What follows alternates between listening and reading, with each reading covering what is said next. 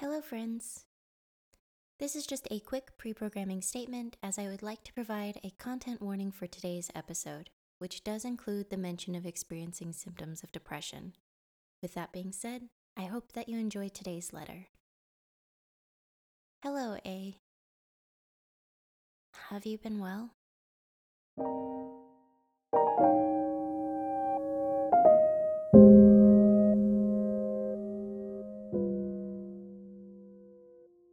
Sometimes it's just so easy to ask an oversimplified question like, why am I not happy? Especially when nothing specific is wrong. It's just, I get this feeling sometimes when I can tell that I'm starting to sink into the pit of being a little bit sad, a little bit all of the time. And these are all the signs and symptoms of depression. And I know that because I live with depression, which is fine. I know this. And I have skills and tools to help me navigate these moments. It's just hard. Managing depression or sadness is hard. Because it's never as simple um, as just recognizing that you're sad or that you're depressed. I can say out loud, Oh, I'm sad today. But that doesn't mean that the tools I can then employ to help me address this are going to immediately solve the problem. Sometimes life just feels noisy, where there's this constant buzzing in the back of my mind. It's like the unignorable sound of cicadas in the late summer or the static of a bad TV channel that someone refuses to change. It's just noise and it's distracting. And I can't focus on anything else aside from the sound of this constant noise that just sits in the background of my day for days. But you get told in so many ways over the course of so many years that sadness and being distracted because of that sadness is a burden to the world around you. Because it's such a deeply misunderstood experience. And I think it's because we're largely a society that lacks knowledge on how to respond with compassion. It's not a skill that we're reliably groomed for through the many stages of our lives, nor is it something that we're innately born with. But there have been so many instances in my life where I can directly point out the rejection that I experienced solely on the basis of having depression. Being told that it was this undesirable and unattractive piece of who I was, and that if it weren't for that, I would be so much more ideal of a person to be around. It made me feel lacking and incomplete. It was lonely. It's become clear to me now that responding to depression is a skill that not even those who also experience depression know how to address within themselves. How to speak kindly to yourself when so much of your world has already shown you cruelty and disconnection when faced with your struggle. And that's not your fault in any way, that you can't just make them see, make them to understand something that you're caught living in the middle of every single day while they seemingly get to carry on as if nothing is happening at all. Yet here you are, feeling as though you're sinking while everyone else simply watches from the shore. And I believe that to some degree, there is this underlying symptom of just not knowing, you know, like not really understanding because they simply don't have a frame of reference to draw from in their own experience. I also think people are uncomfortable with sadness, with depression in its full manifestation. The full weight of being this person who lives despite the suffering, who wakes up every day and runs through routine even when everything feels empty or unfulfilling or meaningless is terrifying to comprehend.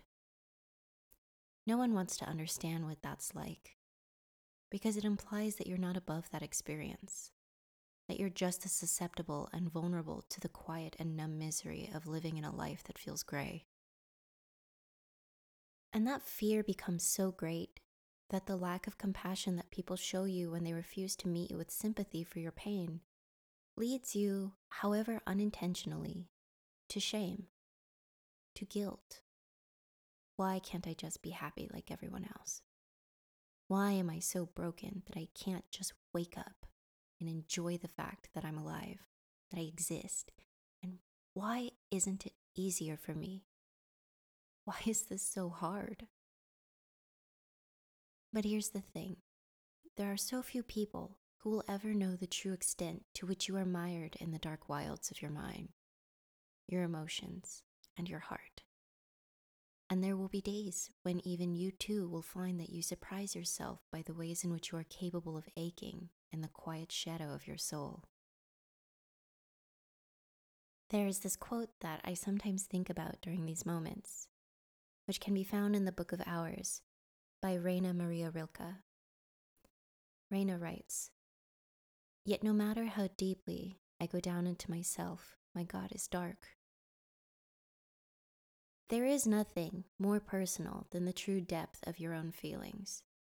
What we convey to others, despite our best efforts, will only ever amount to the capacity in which they too have felt and understood a similar thing.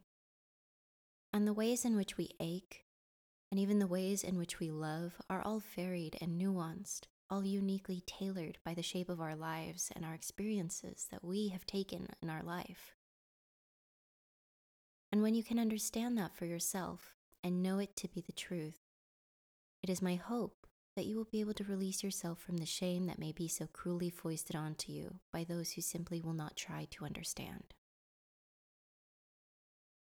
It is also very important to understand that it is no one's responsibility to understand you.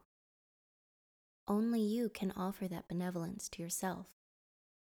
In the face of your own reflection, know yourself as though you were your God. And be sad because it is not a crime to be sad, to feel depression, to live with grief, or to be unable to overcome those feelings as easily as the world would like. You are as you are. So be kind to yourself, be patient.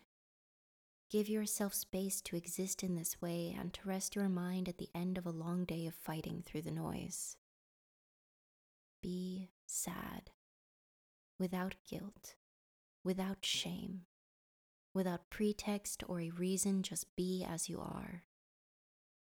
Acknowledging that yes, you have this feeling and that yes, it is uncomfortable, and someday that feeling will pass. That sunkenness that you feel in your bones will abate. And maybe it will take some time and some work to move through this, yes.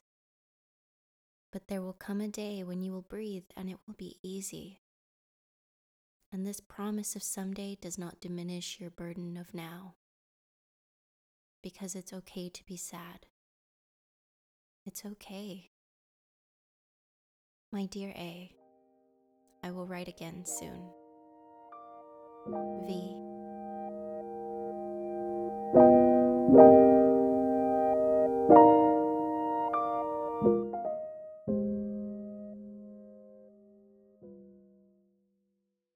Thank you for listening to another episode of Letters to Anyone, written and produced by myself, Veronica Cisneros Nevestal.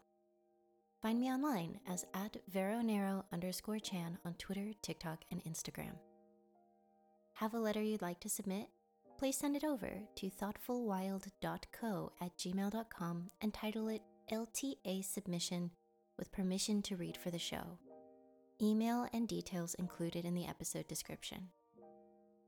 Please note that while self acceptance is remarkably beneficial, there is no replacement for professional mental and emotional guidance in the form of therapy.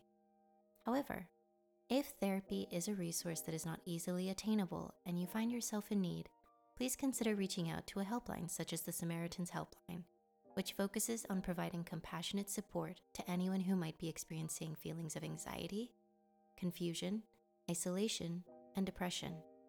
Their services are confidential and free to use and can be reached by dialing 1 877 870 4673. Today's quote is provided by the influential French novelist Gustave Flaubert. In a written letter to George Sand, he states As for me, my heart is oppressed in a way that astonishes me, and I wallow in a bottomless melancholy. Beautiful and poignant. Thank you again for listening. Until the next letter.